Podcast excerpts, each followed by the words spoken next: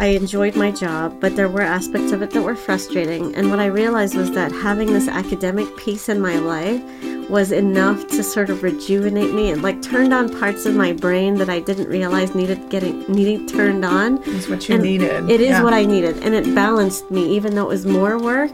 But I was happier and I was fueled. Hey, Mama. What do you think of when you hear the word success? Fame, status, and fortune? What about rocking your baby to sleep or coaching Little League? Advocating for your special needs child or mastering meal planning?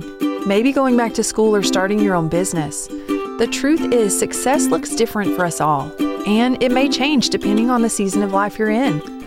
After finding myself in a dark place, I decided to set an example for my two boys by intentionally choosing what I wanted for my life and seeking it, even if it was scary.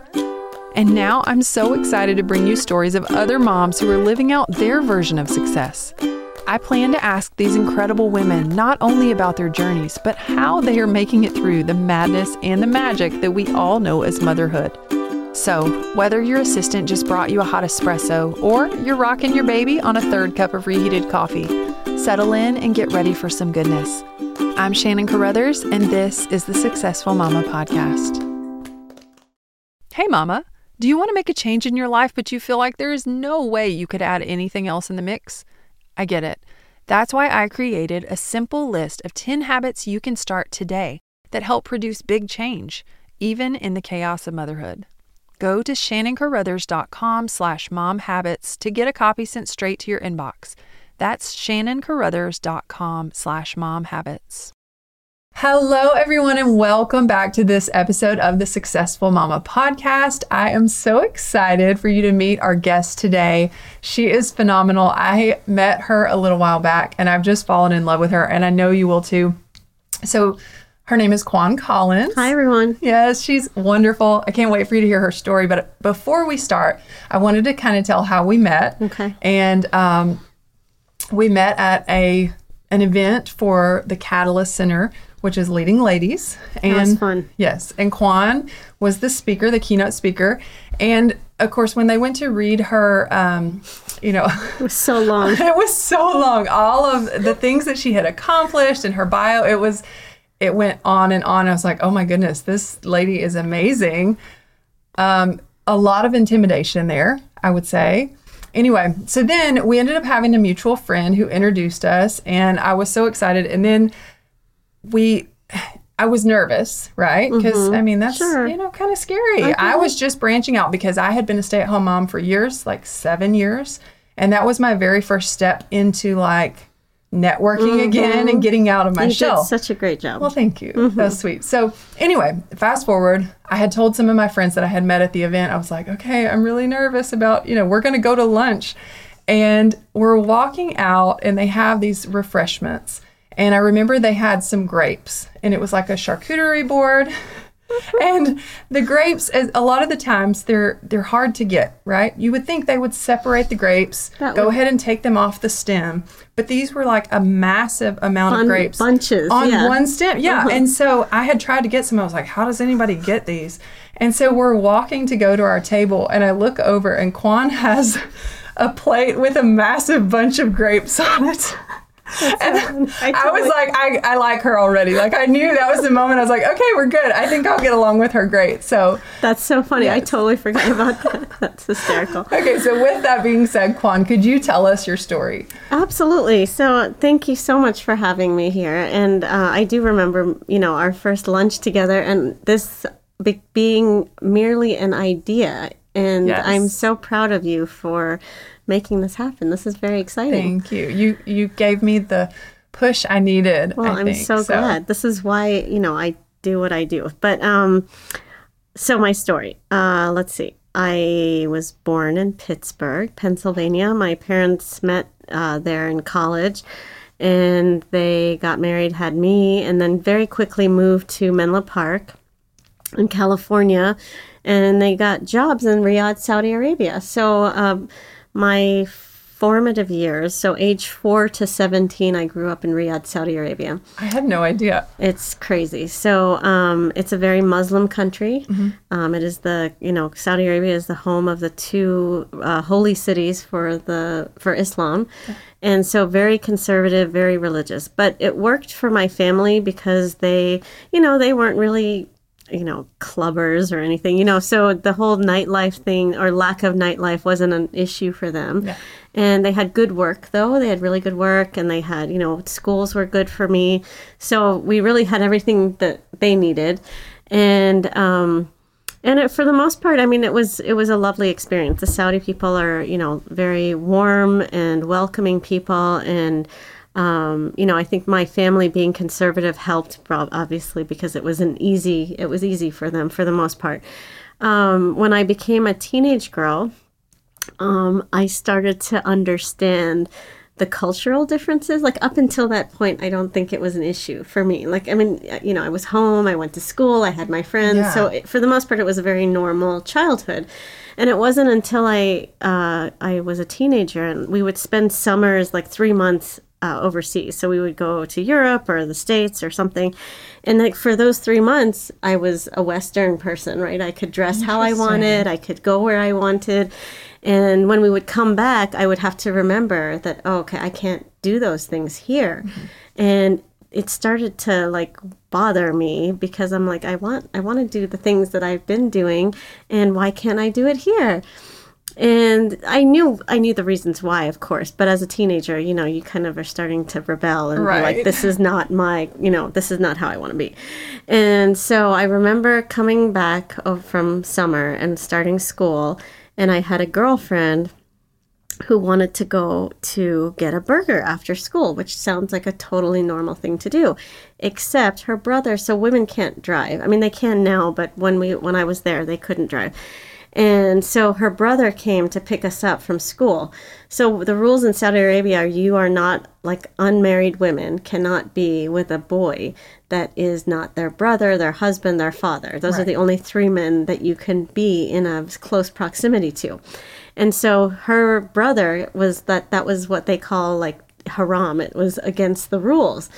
So I get into the car and I'm not thinking about it because I had just come back from the States and I'm not, you know, it's like I'm with my friends and we're going to go get a Mm-hmm. Right. burger. It just seems like a normal thing to do. So we get to the Wendy's, and in also in the restaurants, there's like the family section and the men's section. There's no in between. So you're either with your family as a girl, or you don't go. So we go to the family section to order our meal, and the guy behind the counter can tell I'm not related to my friends. So they call the religious police. And so we finish our meal, we get back in the car, and literally there are like 20 suburban GMCs surrounding our vehicle. Like, why 20? There's three of us. Wow. And it's the bearded men, and they came and they're like, hey, so you need to come with me. And I'm like, oh my goodness. And of course, I'm, you know, again, 16, and I. I'm starting to form my personality, and let's just say I was not very pleased with being told I had to get in the back of a vehicle, and for nothing. Like I didn't. I was about to ask, were you terrified? Because I think I, Mm. I would think have been. I was more angry But I- first. I did Okay, get there, okay. but at first I'm like I'm upset. So I get in the back, and they don't even let me sit in the back seat. I'm in the trunk, like in the back back. I can't even like. Uh, yes. Well, because that wouldn't be okay because Right. you would be with them. Exactly. So we go to the police station, and it's not like I even have a phone call or anything because that's that's not what they do. So they start asking me questions about this boy and who who is he? I'm like my friend's brother, and he's like, um, you know, are you dating him? And like stuff like that. And I stop answering the question because I'm like, I'm not answering your questions anymore. So then he's upset and he leaves. So I'm pretty sure, like, so keep in mind, my parents are expecting me home. It's the end of school, and now it's like nighttime, and they don't know where I'm at. I can't call. I can't do anything. Can you imagine as a parent? I like I don't even know what they were terrifying, doing, yeah. and they're in a foreign country on top of everything. So um, finally, they take me to the foreign women jail And this is where I start to get scared. And I don't know how my parents are going to find me. So fortunately, my dad was pretty high up in the like working in the Saudi government, and he pulled every favor. And finally, at midnight, I'm pretty sure it was close to midnight, he he came and the, the lady showed up, and she's like, "Your dad's here." And I'm like, "Thank God." Oh and I promised my dad that night, I'm like, I will never go out. I will not do anything. I won't even think about a boy. of course, that was a lie, but you know, whatever. um, so, anyways, that was childhood. And then I was very motivated to leave the country. So I skipped the 11th grade, not because I was brilliant, but just because I was so motivated to leave. And I went, uh, you know, I came to college in the States. I had applied mostly in the DC area because I knew my parents were going to settle there.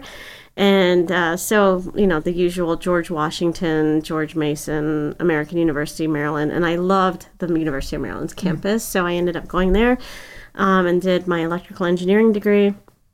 And, you know, the reasons for picking electrical engineering were because my dad said that I was good at math and science and that I should do that. And I said, okay, I listened to my dad. I was daddy's girl. And, uh, but did I understand what that meant to be an electrical engineer? Oh, no. So I get there and, you know, I'm like one of two girls in the Department of Electrical Engineering, and the boys are mean and I get to all these classes, and the math is ridiculously hard. I'm, I mean, I'm good at math, but you know, when you can't even understand the words that are coming out of your professor's mouth, it was very scary. And my the only thing that kept me going was that everybody thought I was going to quit. And that was what motivated me because I'm like, you? all right, I know. No, I know. surely not. So I'm like, oh, really? You think I can't handle this? Watch me. Yes. so, I mean, that is what fueled me. And I figured it out. I got study groups. I had friends that finally, you know, we like helped each other and we would divvy up the homework. And that's how we got through it. And there was maybe some alcohol intake. But, um, so then I graduated finally. And I, you know, my senior year, I finally got into my degree. I was, I had a really great professor and he was my first i guess mentor because he found me like internships and he just like took me under his wing and i helped him with some research that he was doing in biomedical engineering so in my head upon graduation i thought i was going to be a researcher and i was going to do this biomedical stuff and maybe get an md phd kind of thing i mean it was crazy that what i was thinking and but i was tired because i had been in school for five years at this point and i wanted a break before i kept going so I thought, well, as an engineer, I can find a job. And it was pretty easy to find a job at that time. I graduated in 97. And um, so I, I took the first offer I got, which is not what you're supposed to do. But I didn't really think I was Now getting you a job. right. Now I know. And it turned out it was a really fun job. So it was with a small uh, consulting firm in Shirlington, Virginia. And it was a consulting gig. I was the uh, research assistant for, are you ready for this?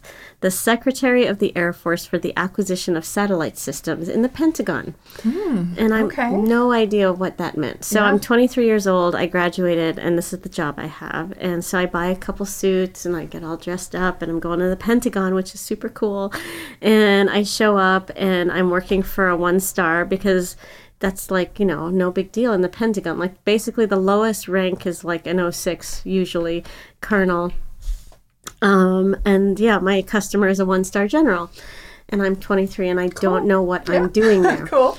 So the the thing, the job was there were these program element monitors, which effectively was like a program manager, and they managed military satellite communications programs. And as the House and Senate Arms Committee would make decisions on the money and the budget, they would roll that down to the program element monitor, and then we would have a rebuttal basically because you would say they would say like we're going to cut 20 million dollars off of this program what's the impact? And so my job was literally to just write these papers.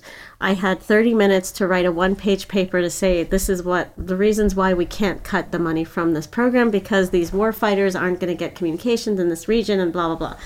So no idea really what i'm doing other than i know how to write and I knew how to communicate with other people and get the information that I needed. So my job was to call the engineers in El Segundo, California, and tell them that this is what was coming down, understand technically what was going to go wrong and what the impact was to the program and then write it down. And write it in a way that was convincing enough that they wouldn't cut it. Like it was so drastic you know war fighters would be dying all these things.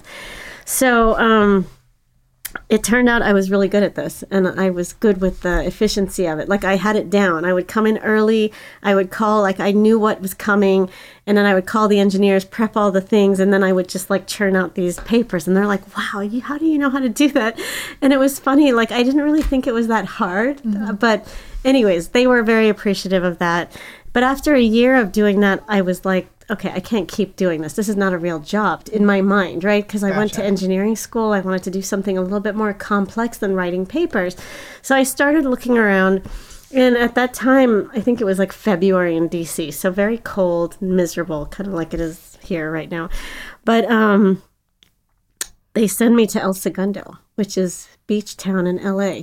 That sounds terrible. It sounds yeah, it was awful. Yeah. And the weather was gorgeous and my hotel was overlooking the beach and there were these cute boys on the beach and I'm like, "Huh, I could do this job here?" And so I start thinking about how do I get to California. So I came back and I started talking to my girlfriend who worked for Booz Allen at the time. And they were just opening an office in San Diego, which is just south of where I was. I'm like, hmm, Okay. So she had my resume, and actually, on her own, without even me prompting, she had already started circulating it. And within a week, I had an interview. They were going to fly me back to California to have an interview. And I'm like, twist my arm. So I went to San Diego, and within a week of interviewing with Booz Allen, I was I had a job offer, and I I quit my job in DC and I went home and I told my parents, I'm like, so I'm moving to California. They thought I was joking. They're like, what? And I said, I'm moving to California. I just gave my two weeks notice. And I knew that I had to do that in order for them to be like, it's real as opposed to asking because if i had asked of course they would have said no. No you need to you stay need to here. stay here. right. this is where your family is. And right. i was like i'm leaving. Yeah. bye. And i had you know i had everything lined up because i knew my dad was also very practical. So he was going to be the guy that's like have you thought about this? Have you thought about that? And so i had like as he went down the list i'm like yes yes yes yes yes. So then he looked at me and he's like i guess you're going then. I'm like okay. Um so I ended up in San Diego, and that was a really great move. It was, um, I think it's what I needed to really mature as a person. Um, and understand, you know, what I wanted finally because I right. think I was too close to home and it was always about whatever my parents wanted me to do. And I had my first apartment. Like this is the really the first time I was living on my own and had to take care of myself. And so it was scary and exciting all at the same time. Yeah, which I is, can imagine. Yeah, it was awesome. And I didn't know anybody in California. So I had to start figuring out how to meet people. Wow. So I had a friend in DC who had introduced me to one of his friend, dear friends in uh, in California, and, and, and she happened to be in San Diego. So I called her, like cold called her, and I'm like, hey, I know I know Justin, and you know he said to say hello. So we ended up. I mean, she's my oldest friend now, and um, she lives in Maryland now, but. Um, she was awesome. She I used to call her the mayor because she knew everybody in San Diego. So through her, I met the That's whole a good person town. to know. And we had events and things to do every day of the week. It almost got a little bit exhausting, I'll have to say, because I was like, I need to go to work sometimes, right? I'm like, and it was like, you know, party after party, and I'm like, okay, I need, I need to take a break. I can only do this so much and she was like 20 years older than me. I'm like, how are you doing this and functioning? Anyways, so it was so much fun, and um, the work was really rewarding. I I bounced around a little bit. So after Booz Allen, I worked for. Um, the government. So I worked for Space and Naval Warfare Systems Command. Um, I did that for four years, and then I worked for L3 Communications, and then I worked for SAIC. So, um, and with SAIC, I spent, you know, the better part of my career. So that was like 20 years of SAIC. Most of that was in San Diego. And then um, we relocated to Austin, Texas. I opened up the innovation factory in Austin, Texas. And then uh, COVID hit and it really didn't matter where we were living. And I was asked to move to Huntsville, Alabama, to come and uh, open our innovation factory here in Huntsville and uh, now I work for Axient. Um, I started with them last October, and it's been great. I'm the executive director for digital innovation, and it's uh, yeah, it's been an amazing journey, amazing career. I you know I I'm so grateful for all of it. Yes. Wow. That's a lot. It's a lot. That's a lot. I know. Oh my goodness. So tell me about in all of that. Um, when when did you get married? when were your boys born? So let's see. I got married in um wow, why am I blanking on this? 2003. October. I know, right? My husband's going to be like, "You really? Ah, yeah. October 25th, 2003. It was in San Diego. We met through a, a coworker of mine. So I had a coworker who introduced me to his family, and their family sort of became my family in San Diego. Like I would go to church with them. I babysat the kids. You know, they were sort of the people that I went and had, you know, Sunday dinner kind of Yeah. thing with. And they were amazing. And so she knew my husband when they were little, like, because they were both like Navy families and they had traveled all over the world together. And so she kept telling me about this guy. And so, because I was starting to get homesick a little bit. And I'm like, maybe I should move back to DC. And she's like, no, you're not moving. And I said, but I, you know, I'm not meeting people, you know, like Yeah, I'm not meeting yeah, anybody here. And so she's like, I, I'm going to take care of this. And that made me worried. I'm like, okay, I don't want to be your project. But, um, so she was so sneaky. So she, like one night, um, I was going over there because I was taking night classes for my master's degree at the time. And she's like, well, come over tonight. And normally, like, I would go over, like, in my sweatpants and my hair's, you know, all a mess and whatever. And so I go there, and there's this young like a baby like that's not her child i'm like who is who is this and she's like oh kieran so um you know, my friend Sherry's in town and this is her son and she just went out.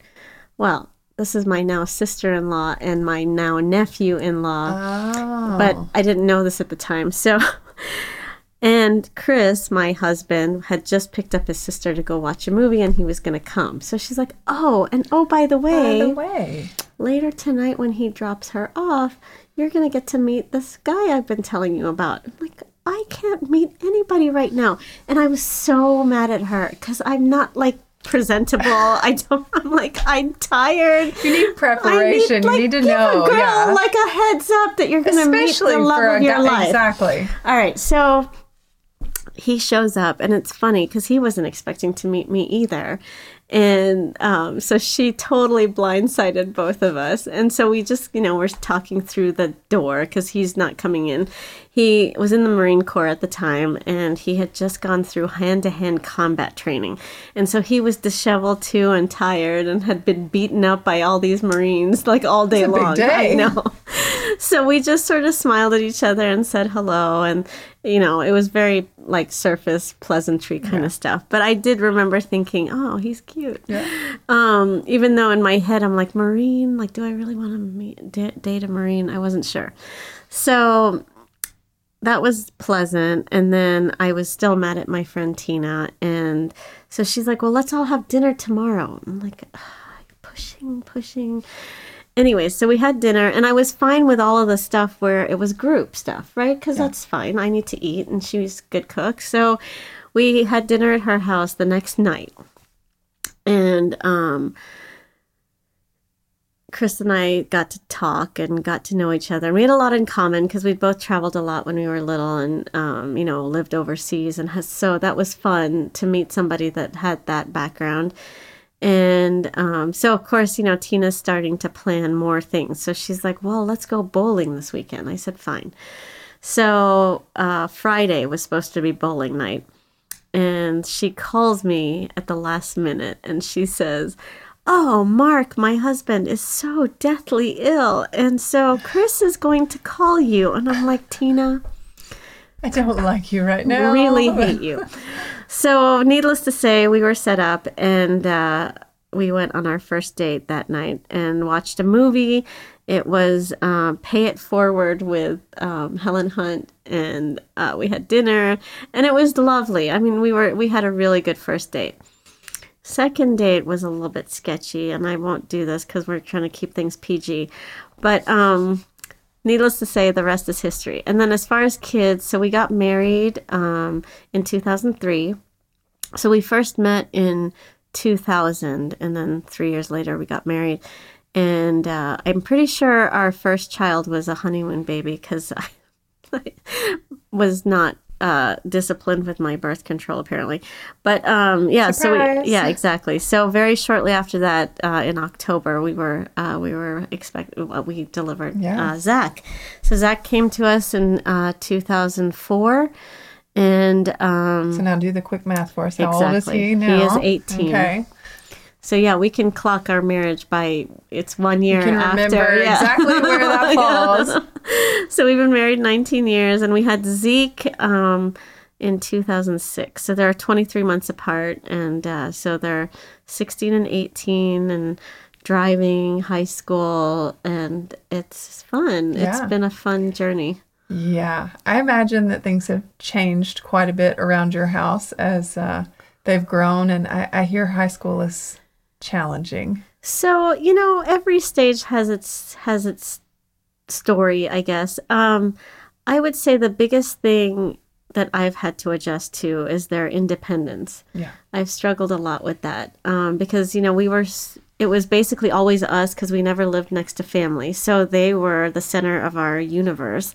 And um, I mean, to a fault almost. Like we've looked back and we've thought, well, we should have taken care of our marriage a little bit more in the early years because it was like everything was about them Right. all the time Right. their activities, you know, our, you know, all the things that were happening with them.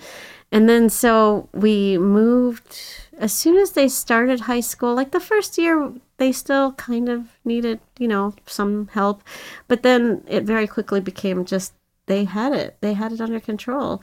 And it did startle both my husband and I. I think we knew it was coming. And of course you want that independence for them and you want them They to need do that, that. but it's also terrifying. Oh my goodness. And we felt completely useless. And Yeah. all of a sudden it What was just do? he and I. And we're like, huh, I guess we should get to know let's, each other yeah, again. let's figure this out. Yeah. um, so yeah, that was a rough transition. And I, I'm glad to say, I mean, I won't say that we're done because, you know, as soon as they leave the house, it's going to be another thing. But um you know the fact that they're driving like zach takes care of zeke's stuff as far as like he needs a haircut you know he asks his brother No, he doesn't ask me and um i I have all this extra time now right. and uh so it's it's been um it's been a blessing in a lot of ways and i'm so proud of both of them and uh, you know the young men that they are and able to manage their their lives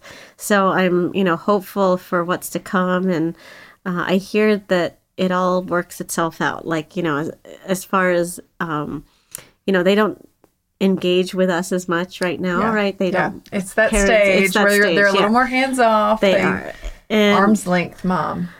But I hear that it all comes back around Yes. later. So Yes, that's I'm what I hear, too. excited excited Looking for that. forward yeah. to that. Yes, definitely. Well, so tell me, during all of this, you Uh-huh. know, you've been pursuing your career, you're doing the family thing, you're focusing on them, but also I know that you were working. You did your your master's degree. You Mm-hmm. said was when you and Chris started dating. Mm-hmm. So were you finished with that before you had kids? You were still working on your master's degree. So yeah, the big the master's degree was interesting. So I it was like fits and starts, and um, because I did, you know, I started when I was still in D.C. at Johns Hopkins, and then when I moved to San Diego, I was at San Diego State, and I don't think I quite found one the degree that I wanted, or the the way to manage it like after school because everything was like in person.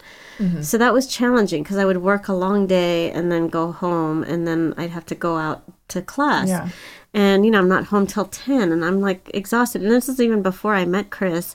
Um, it was still like it was just it was a challenge. Um, and I think I hadn't really mastered either the my ability to do multiple things and still, you know, um, regain the energy that I needed to keep going. So it wasn't until I got married and actually I had the two kids that I started to really get serious because I think I could see where the trajectory of my career was going and I wanted these advanced degrees. Um, so, and my husband, like Chris, is just the most supportive human on the planet. Like anything that I wanted to do, he was like, "Yes, go do it, and we'll we're fine." And um, so I signed up for an online program because this is when online degrees were becoming more popular, and that was easier for me to manage. Yeah. Because then I could fit it in wherever I Right, needed to, right. and I didn't have have, to be away Exactly. from home. So the master's degree was fairly simple, um, and I I carved out you know like 3 a.m. to 6 a.m. was my magical time because the house was quiet and there was coffee and I could think like the day had not taken over my brain. Yes. So it was great. I could read, I could write, I could produce, and um, I know that I in the mornings I'm a morning person too. Yeah. And so I know in the mornings when I wake up and it's like sometimes 4:30, 5:30 I'm like, "Oh, I could text Kuan right now and she'd Oh, be yeah. up too cuz Yep. she's an early bird like me." So I'm the same way. Like I have that morning time is my most productive time. So magical. And by the end of the day I'm done. Right, I can't, and that's what I realized. Like when I came home, I could not focus. Like, I, and it would be counterproductive. Yes, like You absolutely. could, you're beating your head up against a wall, and like I'm like, why am I fighting this so hard?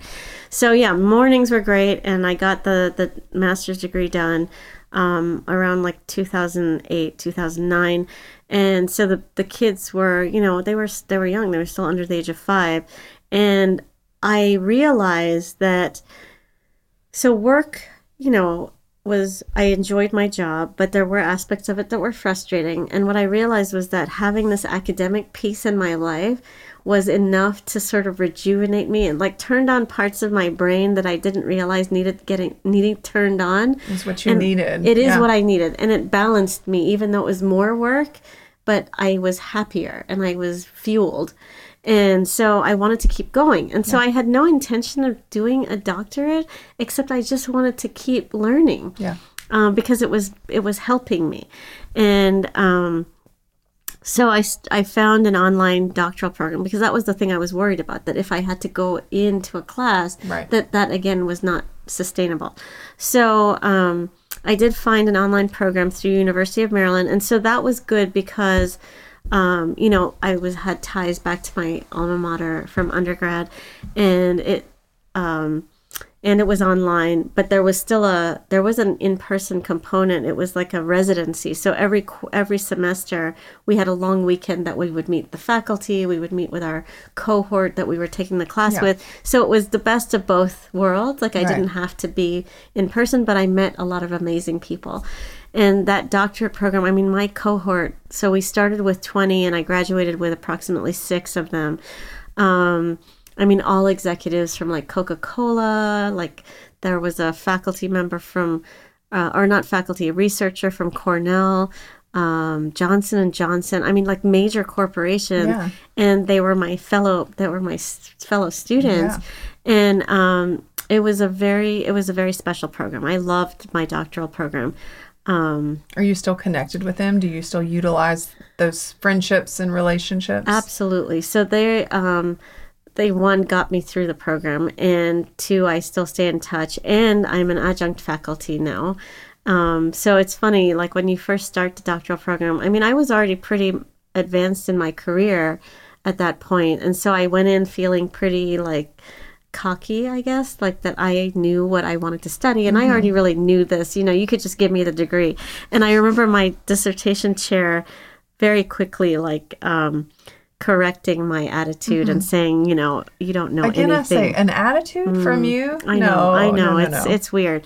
Um, I don't know what she was talking about, but anyways, so um, so yeah, it, and it was what I loved about that is so I started being corrected, and then by the end of it, she treated me like a colleague, and that's when I knew that it was that was how it was supposed to be, and it was very special. And so that relationship with the faculty, I wanted to keep going, and so now I am an adjunct. So since graduation, I've been an adjunct professor uh, since 2013. That's awesome. Yeah, and then you're also an adjunct professor at University of Alabama in Huntsville. I just then- started. Yeah, so I just got enrolled as an adjunct uh, in locally. So with Alabama, um, it's the College of Engineering, and then uh, Alabama A and M. Um, I'm in the College of Business, and that's the one I have an actual like, in-person class. So that's been.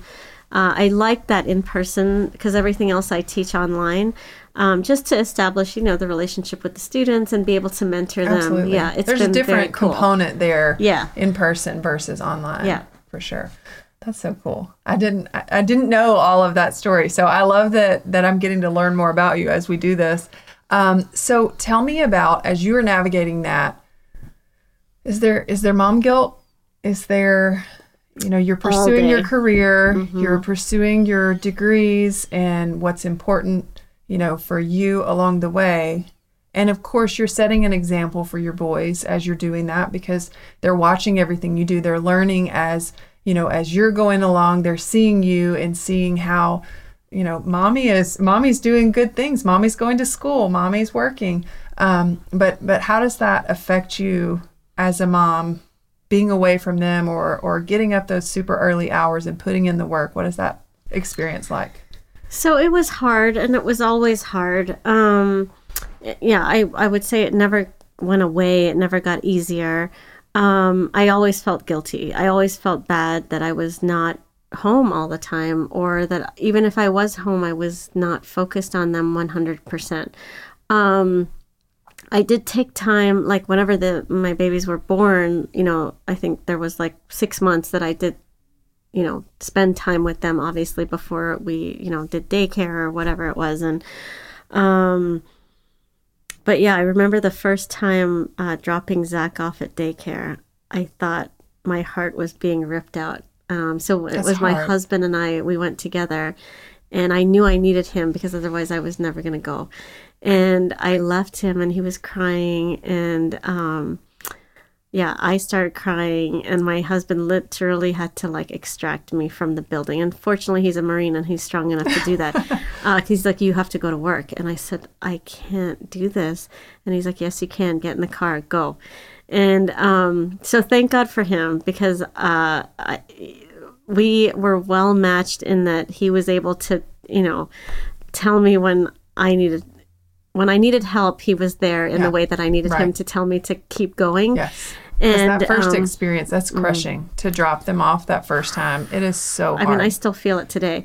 And then, um, yeah, anytime it was like, you know, my youngest starting kindergarten and leaving him in a brand new school and he did not knowing anybody Mm-hmm. and like just uh, empathizing with that feeling of, I don't, you know, what am I going to do? yeah. And um yeah, I have so many of those memories or like traveling, like I always tried whenever I was traveling to um, you know, make it as short as possible. I remember I got really good at taking red eyes because I wanted to minimize the time that I was Mm-hmm. Away from Yes. home.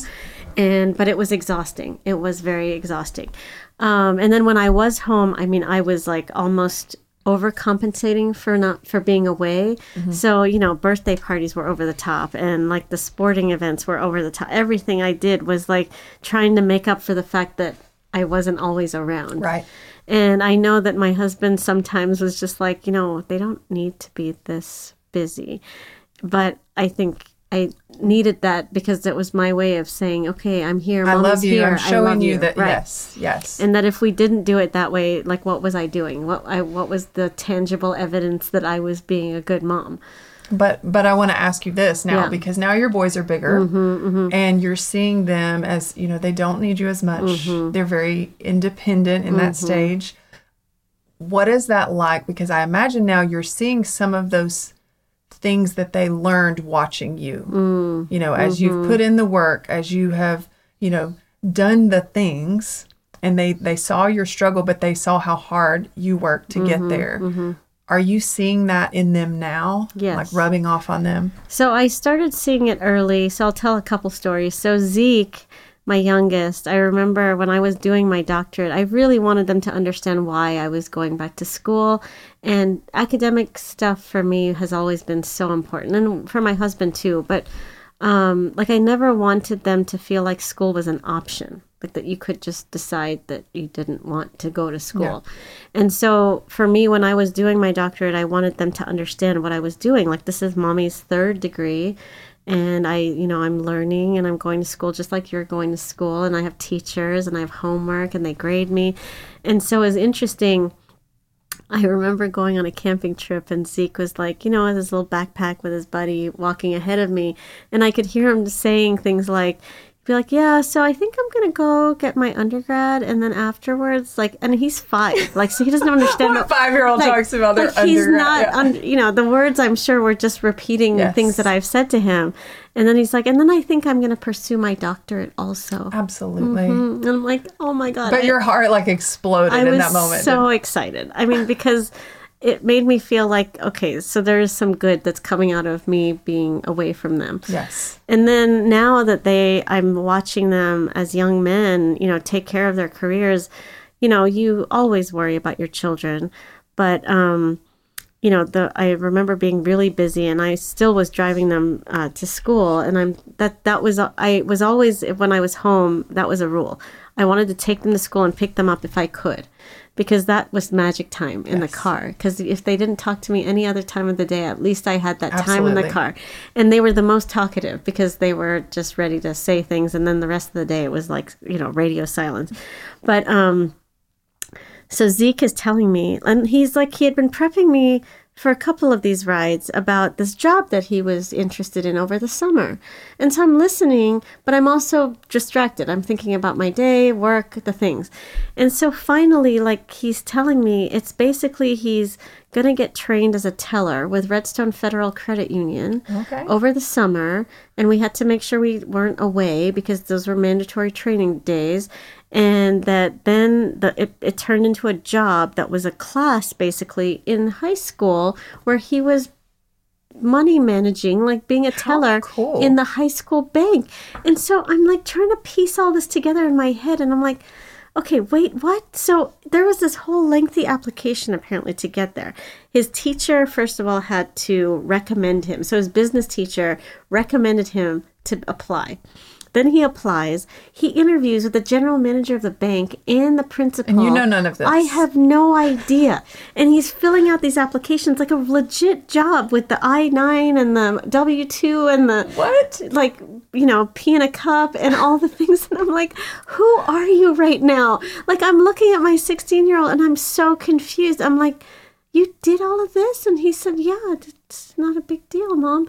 And I said, it is a massive It is a deal. massive deal. Most like when kids move out of the house, they're calling my I mean, I still call my mom all the To time. To say, "What do I do? What do I do?" Yeah, how do I do this? and he asked for no help zero help i mean i'm ho- you know i'm sure school was very supportive but that's a lot that was a lot i was so impressed and now proud. and Proud proud, oh my god and i was said this is amazing and i'm you know i keep telling him how proud he is or how proud i am of him and he's like okay just calm it's down fine.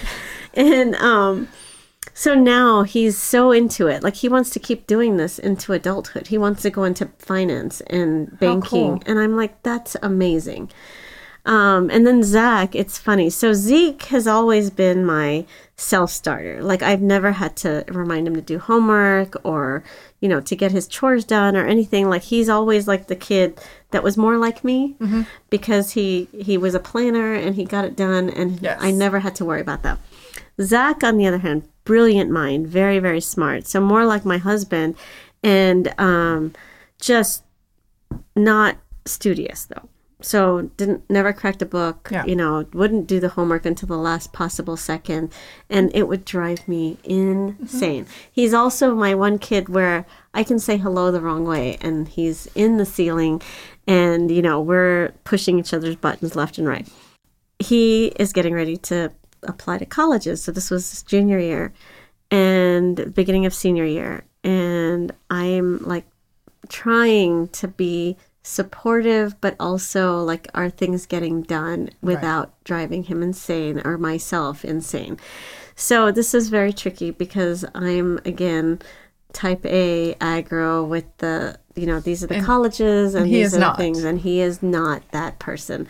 And so navigating this was very stressful for me actually because this was the most important thing in my mind for him and I wanted it to be his thing, but at the same time, I was so invested. I'm like, I gave birth to you. I want you to go to college. It's the most important thing without putting a lot of pressure on him. And I know that I did, even though I was trying to not, that just because he knows how important it is to me, that it was it was pressure for him. Yeah. And um, so we're getting ready to meet with this college counselor. In high school, and I'm trying to let this be his thing. So he scheduled it. He, it's his meeting, and I'm just there to support. So we go there, and I don't even know what's go. I have no clue what his the thinking process is. So we get there, and you know the counselor's basically just talking to Zach because it's I'm just here to support, and uh, and I know I'm Yep. just not going to say anything. He's on his own. He's got this. So, and I'm dying though to know what the answer to these questions are. So, the first question is So, Zach, which colleges are you planning on applying to? And I'm like on the edge of my seat. I'm like, I'm so ready to hear the answer. Because every other, whenever I have asked at home, you know, it's been like, Mom, I got this. Please, Gotcha. you know. And so he's rattling it off. You know, he's got the list, and these are my safety schools, these are my reach schools, these are the schools I really want. And I was so blown away by him. I mean, I think that was the first time for real. Like, because at this point, I'm proud of both my boys and I'm excited for them and I know they're going to be fine. But it, it was that moment that I heard him talking to his counselors that I was like, we're going to be okay. Everything Yeah. is fine.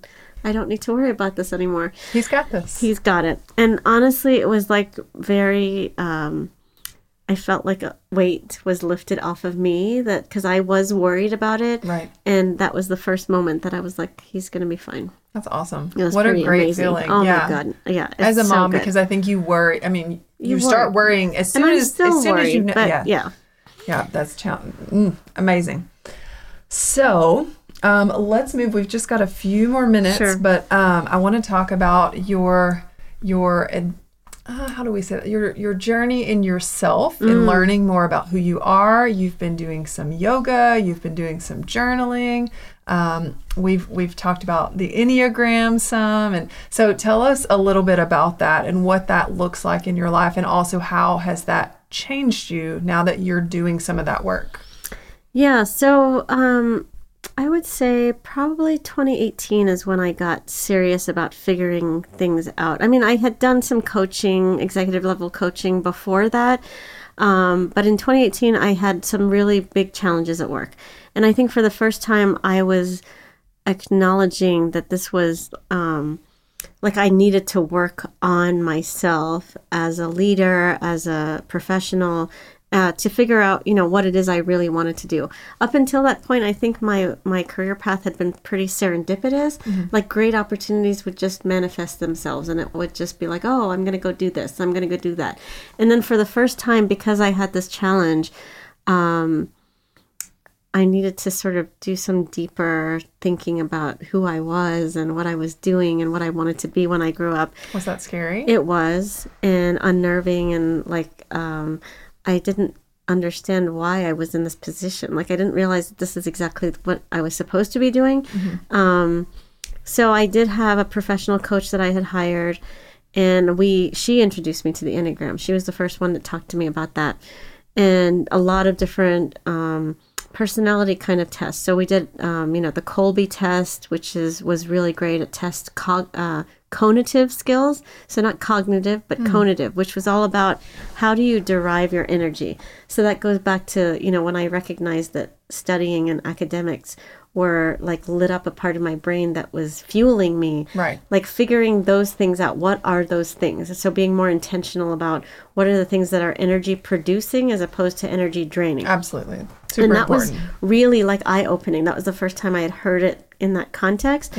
And then uh, we did sort of the the Gallup strengths test too. Um, and I forget there was one other one. the disc. Did you do disc? Uh, no, but I have heard that, that I. I Okay. need to do that one. Um, so that was, you know, we did a lot of those kinds of things. We also did a lot of discussion around values and needs. Like, what was it? What was I missing? Because that was clear to me. There was something that was still missing in in the way that I was managing my life and my career. And um, I had, as a result of my dissertation, um, I also started looking at mindfulness and the connection of the interaction or the intersection of mindfulness and being creative, being innovative at work, and really um, sort of creating more, right? More content, better products, better processes, better teams. Um, and creating that really exciting engagement that you want at work, where you are, you know, riffing off of each other and you have excitement about the thing that you're doing. So I started studying that more, uh, but it was very intellectual. So it was very um, like academic in terms of I wasn't practicing mindfulness, but I was reading a lot about it. So then when I came to um, Huntsville, I met our mutual friend, Christina. And so she's a yoga practitioner, teacher, And she's amazing, and she by the way. is amazing. So if anybody, you know, needs to Yes. do anything, uh, you know, to sort of explore this part of their practice, she's a really great coach. Christina Lynn, yes, we can get we can add that to the show notes. Absolutely.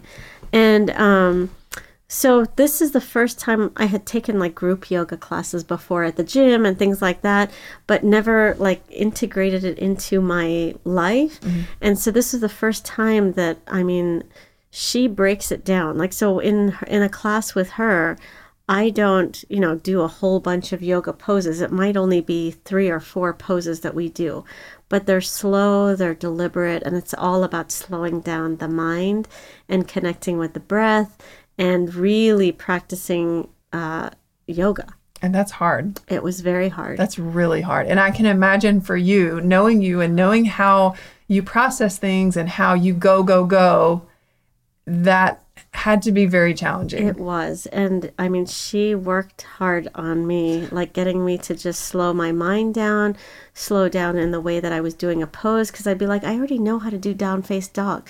But she wanted me to do it slowly, mm-hmm. break it down, do step by step, make sure that every muscle is exactly where it needs to be.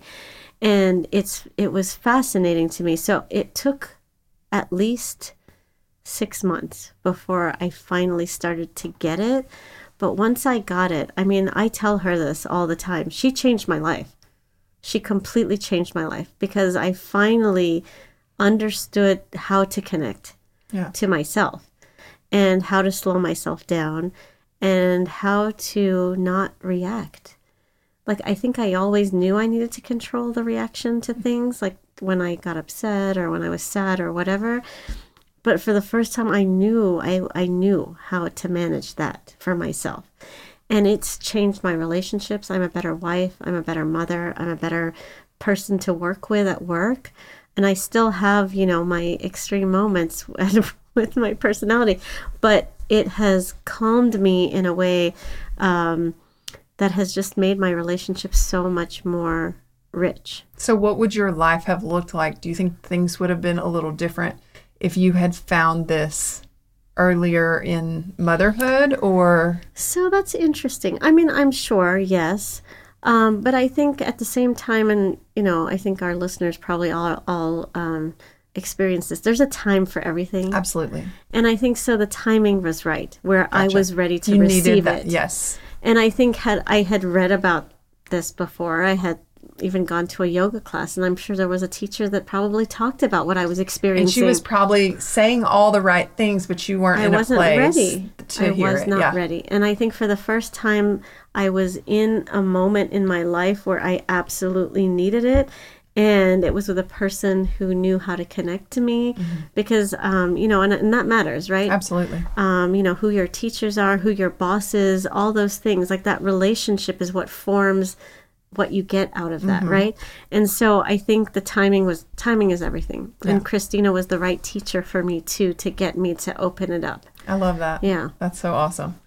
And she's, like I said, she's so great. She really is. Um, so, any advice for you looking back, if you were to give either for your younger self or for moms who are maybe in that stage of I'm trying to pursue my career or I'm working on my education, but I'm also juggling motherhood is pure chaos. My kids are little and needy and any words of wisdom? Yeah, I mean, so many things, but um, I think the biggest thing is that no matter what you decide, whether you decide to stay home or whether you decide to be this hard charging executive, you're fine. Like, do the thing that you want to do. Communication with your partner is critical, like about whatever it is that you decide you want to do, um, because that partner is what's going to make it all th- make all the difference. I think, you know, I could not have done the things I did without Chris, um, without him having 120 million percent of my back. And um, I knew, even though I felt guilty every time I left my babies, that he had them and yeah. he they were going to be okay.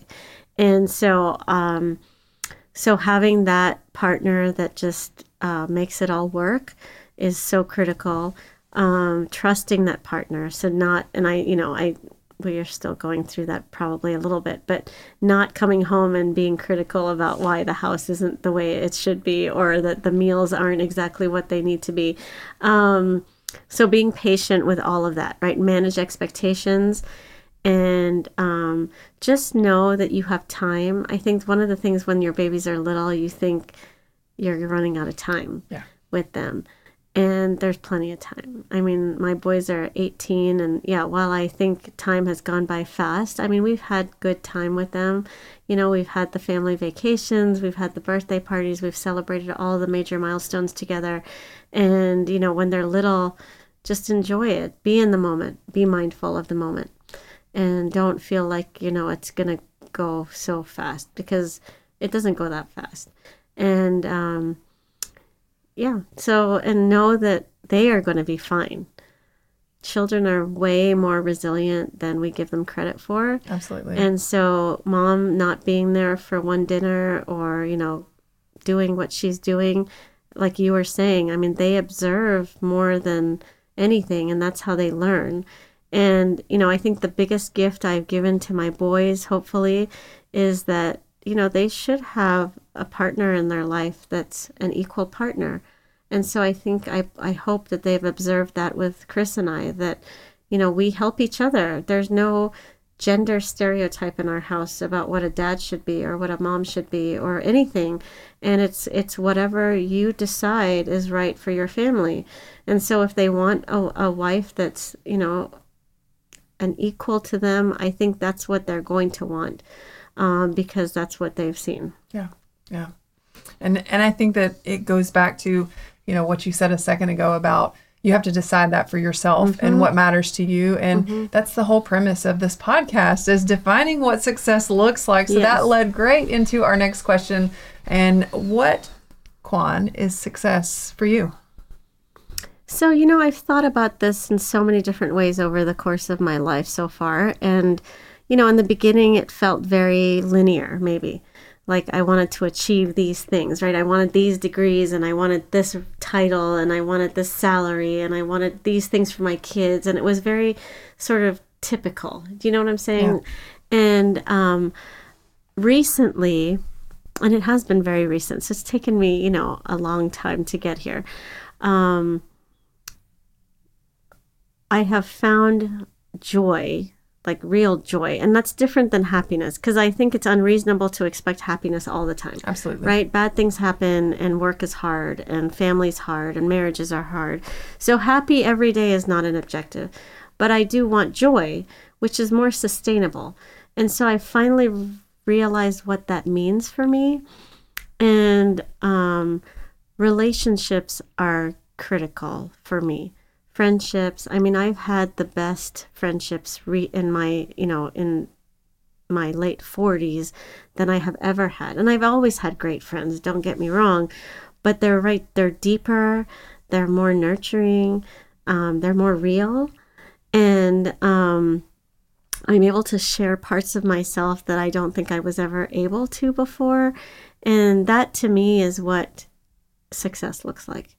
And um, giving back. I think if I could get paid for all the things that I do with like women in tech, women in defense, women in cyber, you know, the OWN Foundation, um, helping women of all ages to achieve the things that they want to achieve and showing them, sharing with them my experience and what I have learned um, and not that I need other people to emulate me, but if they want to be in the field that I'm in, I want to be a good example for what that looks like and to help them get there. I love that. And I think it's so important, especially for some of, you know, everybody doesn't have someone that they can look up to, that they can ask the questions to. They don't have the support system or the community or whatever. And so being able to find women, you know, I like I said was was so blessed by just getting to have that relationship with you and get to know you even though we're not in the same field, but just having encouragement from somebody who's actually doing the things. Mm-hmm. And so I just love that. You you really are wonderful and I'm so glad to know you. And you are wonderful, and I'm so glad to know you too. And I'm really proud of all the things that you've been doing. Um, you know, that took courage to approach somebody um, in the, in that uh, networking event that we were in together, and um, I'm proud to call you my friend. Oh, me too. Oh my goodness. Okay, no crying. All right, so real quick, let's do rapid fire. Yes, okay. Um, tell me what is your coffee order? Recently, it's the shaken espresso, toasted vanilla, vanilla iced shaken espresso at Starbucks. With how many shots? Because I know the answer to this. Four shots of espresso. I think my heart would explode every time Kuan's like, "Oh, I'm getting." I can't. I can't with that much. I think I would die. Okay, next question: How clean does your house stay on a scale of one to ten?